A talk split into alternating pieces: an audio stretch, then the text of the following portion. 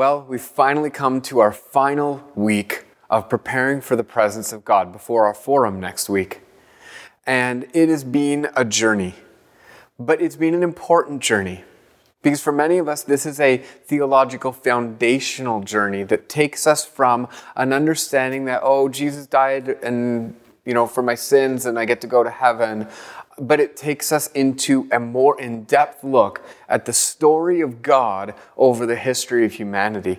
It's taken us through a place where we've considered the authority of Scripture. And we've said, yes, we understand why God reveals himself in Scripture and not just to me directly. And we've gone all the way through all these stories that have finally brought us to a realization of the Holy Spirit indwelling us last week. What a beautiful image of God Himself, the creator of the universe, living inside each one of us. The final ideal where we get to is that the Holy Spirit continues to reside inside of every single person who is called by the name of Jesus. And Jesus comes and returns and lives with us, both tangibly as a person and Holy Spirit in our hearts, where we experience the glory of God around us all the time. And so, all of these things being made right, where God is brought with us, is the vision and the hope that Christianity stands and represents. Christianity is a much larger story than a simple story of you were a sinner, you did something wrong, and God had to kill his son to punish him on your behalf, and so that you don't get the punishment of death. Christianity's story is about the hope that God has for his people that He calls us into something, a picture of His future where He indwells us and we live with Him in His glory. And so let's not reduce the presence of God similarly to just something that makes us feel good. But let's recognize the presence of God is something that God gifts us as a way for us to move forward in this world. The presence of God is the gift of God given to us that emboldens us and empowers us and strengthens us. And that's where we're going today. Let me open up in prayer, then I'm going to read our scripture. God, we're so thankful that you are telling this wonderful story. And I pray that as we go through it again and again and again, that it would start to, to make more sense to us, that it would alter the way we think about Scripture, that it would alter the way we think about Christianity, because we need to see the larger story so that the small story that we were introduced to fits. So that we see that, yes, indeed, you did come and die on a cross and forgive us of our sins, but why you did that fits into a much larger story. And so, Jesus, I pray that you would help our eyes be open to your story. And more than that, today, as we look at what your Holy Spirit does, I pray that we would be open to your Holy Spirit. In Jesus' name, amen. So, our verse today is Acts chapter 2, verses 1 to 4. When the day of Pentecost arrived, they were all together in one place. And suddenly there came from heaven a sound like a mighty rushing wind, and it filled the entire house where they were sitting. And divided tongues of fire appeared to them and rested on each one of them. They were all filled with the Holy Spirit and began to speak in other tongues as the Spirit gave them utterance. Did you see that right at the beginning? That unity matters. God didn't call us into His presence for us to remain individually motivated. We've already seen that in the series, that, that God is calling us into a greater body, a greater identity, one that I'm not the center of the universe anymore. God's called us into His presence, into a radical unity a radical unity where we look at the other and we say, You possess the same Spirit of God in you because of Jesus that I possess. And we are unified, we are, we are bound together, not just to Jesus, but we're bound together inside the church. For all the dysfunction that happens in church, I think a lot of it comes down to not understanding who we are at the core. We are Christ and we are bound together by Him. It's not something that I can just slough off and say, oh, well, I don't like you anymore, and I'm just going to create a divide because that works against what God is doing. And so we're bound together by Christ. But it also shows us that God will give us all languages to speak. Revelation 7 9 has become one of my favorite verses in the Bible, and God put it on my heart. You know, over a year ago, I was walking around Bradford, and God put this verse on my heart because what I saw, I don't think I've shared with you, maybe I have, but what I saw moved me. I was walking on Miller Park, and when I was there, I saw a family that were mowing, well, the, the husband was mowing the lawn, and the, and the wife and the child were in the front of the house. They were just playing. And they were calling back and forth to each other, and the husband would shut the lawnmower off and yell to his family at the front. And it was just this beautiful scene. But not one person in the family was speaking English. Because in Bradford, people don't just speak English, people speak, well, a lot of different languages. And so they, they weren't speaking English, and my heart went out to them because we've been talking for so long about, about this town, about this mission of God. We've been talking about his long standing mission to call people. And here I am in earshot of a family that God loves, and I cannot communicate with them because they do not speak my language. And, and there was something in that that broke my heart. Revelation 7 9 gives me this great vision of what God is doing. Look at this. It says, After this I looked, and behold, in a great multitude that nobody could number from every nation, from all tribes and people and languages, standing before the throne and before the Lamb, clothed in white robes with palm branches in their hands. What we have is the entire representation of the diversity of humanity standing in the glorious presence of God at the end of the, t- at the end of the age. You know, the goal, the end goal of, of this beautiful unity inside diversity this beautiful unity inside diversity. You know, it's not an amalgamation into one person, it's these people all standing with the allegiance to Jesus from different tribes and nations and languages, all saying that, that those things are secondary to the allegiance that they have in Jesus. And, and what happened in my heart when I saw this family is I thought, we don't speak their language. How will they even know from us the truth of the love of God? And something birthed in my heart that I've been investigating. And, and I want to see a way that we can be a church that speaks many languages. And we're looking into that. And if that's something that interests you, please talk to me.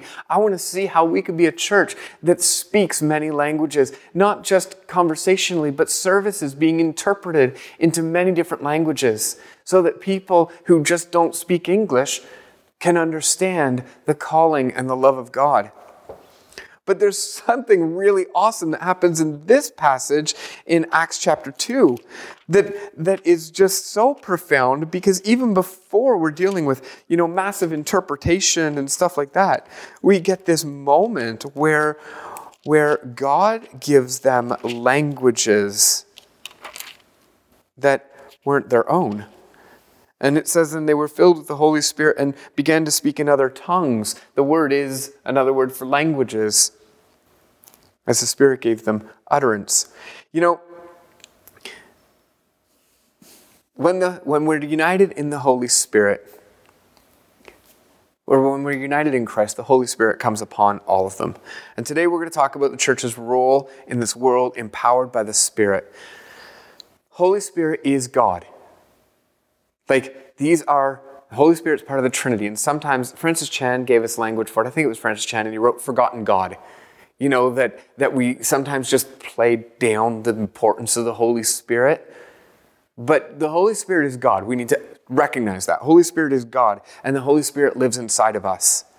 We become the sacred space in which God interacts with the world. You know, I, I said last week that, that when we get the, pres- the, our theology of the presence of God right, we get the presence of, we get the theology of the power of God right. Um, it's God's voice that He wants to speak through us. He wants to give us the languages to speak to others, the ability to speak to others. It's God's hands that want to work through us. He wants these hands to bring about the hope of His kingdom, not fulfill it. Foreshadowing is the word we use for it. We can't fulfill it. We need Jesus to do that. But Holy Spirit empowers us to foreshadow it. We're signposting. And it's God's story that we've been invited to participate in. So, this is how we're going to wrap up the entire series this week. We're going to talk about how it's God's voice that wants to speak through us. So, Acts chapter 2 that I just read is familiar to us because the Holy Spirit fills people with the words of God. And they spoke in many tongues. And I need to address this. Promise Church believes in the infilling of the Holy Spirit, seeing people speak in other tongues. It's, it's in both senses that are used in Scripture. There are two ways that it's used. One is in the sense of speaking in tongues in other people's known languages, which is what happens here in Acts chapter 2. And there's speaking in tongues is in the prayer language between my spirit that, that groans out to God and, and God, and it's brought through my, my mouth. And so that type of speaking in tongues is something that Promise Church believes in. It's something that I do, I practice, and it's something that, that we are invited into. The Holy Spirit speaks through us. God wants to embolden our speech. It isn't actually just about the fact that we can speak other languages and speak in this prayer language. It is that God brings boldness with the speech. I, I see this all throughout the book of Acts, and this is so important in our culture because in our culture, we we're living in the outcome of a period of time when the evangelical Christian went throughout the entire North American culture preaching a gospel that was based on you are a sinner, Jesus died for your sins, believe in Jesus, and you'll go to heaven forever. Four spiritual laws. And that was it. That was the entirety of it. And that gospel, that good news, has been very firmly rejected by culture in many ways. And we now, as Christians, have inside of us a hesitation to speak. And I get it. I understand that hesitation, and it makes all the sense in the world to me. But what I want to encourage you with today is the hope that the Holy Spirit emboldens speech. As we get into the presence of God, we've been preparing for the presence of God, and the Holy Spirit is indwelling in us. Something miraculous happens. And God Himself puts our desire for the love of others above our own fear. And He calls us and says, I'm going to give you the words. Just speak. Just speak. The work that God has done in you is a good work and it is true and it is something that can come out of your mouth with the power of God behind it. The power of God will fill your speech because He lives in you. Without God in me, I have no hope to see spiritual transformation happen in somebody else. But because God has prepared me and you for his presence, because we have offered our allegiance to the lordship of Jesus Christ, because we are rooted in the foundation of scripture, because God promises when you speak, the power of God comes from you. The truth of God speaks to the heart of the other individual. And we are emboldened to speak. The Holy Spirit gives us utterances of languages to boldly speak His word. If there's one thing I know, is that as Canadians, we are meek and mild. But what we see in Acts 2 shows something very different. The people around started gathering because they were hearing people speaking their own language and they were amazed and astonished and saying, Aren't these who speak, aren't they Galilean? And somebody said, No, they're filled with new wine. But Peter, standing with the eleven, lifted up his voice and said, Men of Judea, who dwell in Jerusalem, let it be known to you, give ear to my words. And then he just goes and he speaks the words of God. It's not just because he's Peter. Peter can't do this. You and I can't do this. The Holy Spirit emboldens our speech. Why would, why would God do that? Well, he does it because he has a message for humanity, and his chosen instruments are the people who have pledged allegiance to him.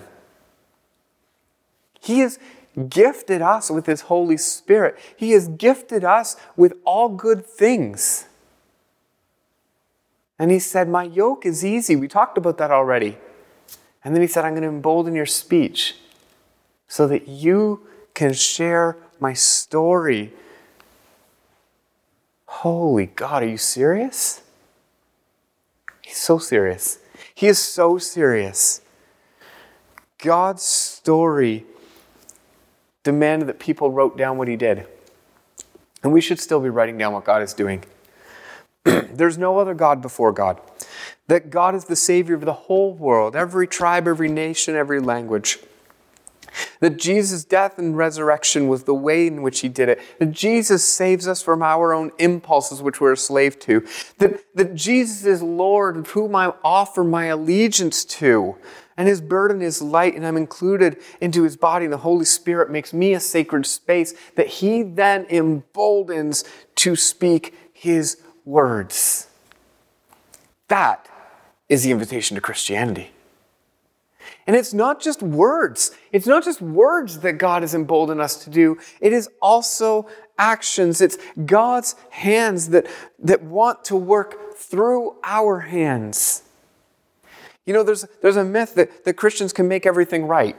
that, that, well, true Christianity just fights all the injustice and gets rid of it all, and, and we fix the world. That's what Christianity does. Well, no, Christianity doesn't make it all right. In fact, if you look at the church well enough, you'll see that we can't even get it right ourselves. So, no, Christianity does not make it all right in terms of our actions, but but we participate in the signposts that say God is going to make it right. And our hands and our feet and our time is used towards that end. And so, you know, we see that we foreshadow it. Our hands participate and point to that kingdom of God. This church believes that God has great promises for you, for our town, and for our world. And we can show it through our actions. There are three major actions that we take. We have worship services, where when you come into a worship service with us, as you are right now, our prayer is always that you experience the transformative presence of God. That God speaks to your spirit enlivens it, gives it strength, sanctifies, sorts out what needs to be brought into alignment, sets us on the right path, sets us free from our impulses. We know that in our worship services, God is doing all this. We know it. Why? Because we've heard you speak of it. I've heard stories of people in this congregation saying that that affected me. God changed the way that I was thinking about that. God changed my actions in that. God is working even right now. But we're the hands and feet of God when we do our promise grants. When we just break into our community and just do something good. Just do something good. Just show what it looks like in a little way, what that togetherness looks like. And if you haven't yet had the opportunity to be involved in a promise grant, then I encourage you to get into a, group. Get into a promise group, find one. You can talk to Danielle Vanny um, on Slack, or you could talk to me, you could talk to John, and, and you can get involved in a promise group. You need to do that because that's our third way. Our promise groups are where we experience the, the intimate relationships in which we see this togetherness really happen. So when we don't, we don't act perfectly. We don't make all the evil disappear, but we partner with God because the Holy Spirit in us gives us a vision for what it looks like. And we are thrilled to be a part of it. This is life altering. The whole sermon series, as we take it in a whole, is life altering because the presence of God changes everything.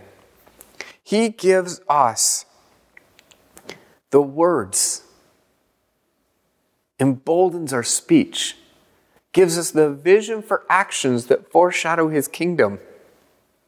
You know, if I look at if I look at Acts, it's it's interesting. You just flip through Acts like this, and and you see like uh, Acts chapter three, the lame beggar healed. Oh, that's that's participation with uh, with the kingdom of God.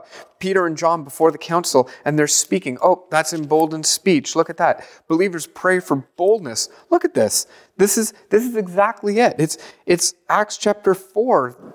23 you know we've got we've got this story of many signs and wonders done acts chapter 5 that's us taking taking hold of the kingdom of god in our action oh look acts 7 is stephen's speech it's happening the holy spirit is active guys in the church today We've sometimes said the way we experience God is on worship in Sunday mornings. And while that is true, that is such a limiting factor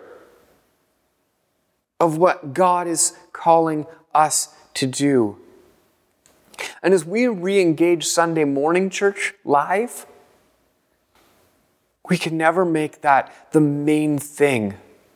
It's always got to be God, Holy Spirit, is emboldening your speech. He's emboldening your action. There's stuff happening. Let's not reduce God to simply Sunday morning at 10:30 to 12 o'clock. Let's allow Him to speak in every area of our life. It's unbelievable the actions as we read in the history of God. Dorcas restored to life. Acts chapter 9, verse 36. Peter and Cornelius, and Cornelius start speaking the words of God through the power of the Holy Spirit. We go through this whole story, and again and again we see, you know, Acts chapter 12, verse 12 says, where many were gathered together, they were praying together. And Peter comes in, set free miraculously from prison. The power of the Holy Spirit is all over this, but we can't get to the power of the Holy Spirit unless we approach the presence of God with the seriousness that He's called us to. We can't see these wonderful, great things happen unless we take the previous seven, seven sermons seriously and we come now to this one and now we can see it. Now we see that because we have the presence of God, we've been invited into the story of God. This isn't about me. The Corinthian church got it all wrong when they thought that, that tongues was about their social status because they spoke in tongues more. No, it's about the power of God and the voice of God emboldening the speech. And so it's God's story we're invited into. And God is doing this great work. This story transcends us. It links our past to our present and projects where our future is going. This is the story that identifies us. Bigger than any identity politics, bigger than any label that you might carry. The allegiance to Jesus transcends your life. My prayer for this church is that we would experience the presence of God in a transformative way that empowers us with the power of God to do the work of God that foreshadows His kingdom. God, I just, I pray that I, I trust that you are doing this work. I trust, as I've seen it in my life, that you are doing this work in this congregation's life. And I know that if you're doing something, it takes longer than I, than I wanted it to take. And I'm okay with that. But I pray that you would be aligning our lives with your presence. That you would, that you would be showing the evidences to us that you are truly at work.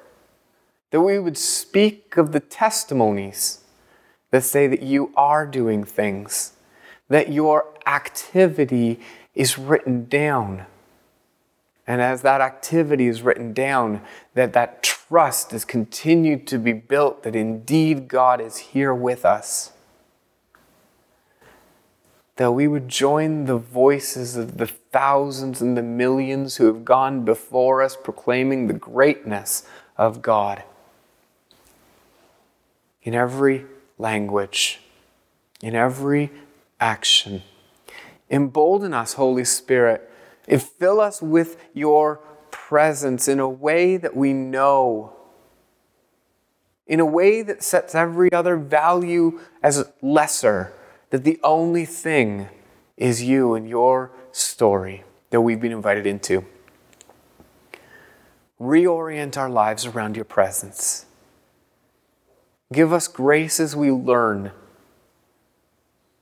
In Jesus' name, amen.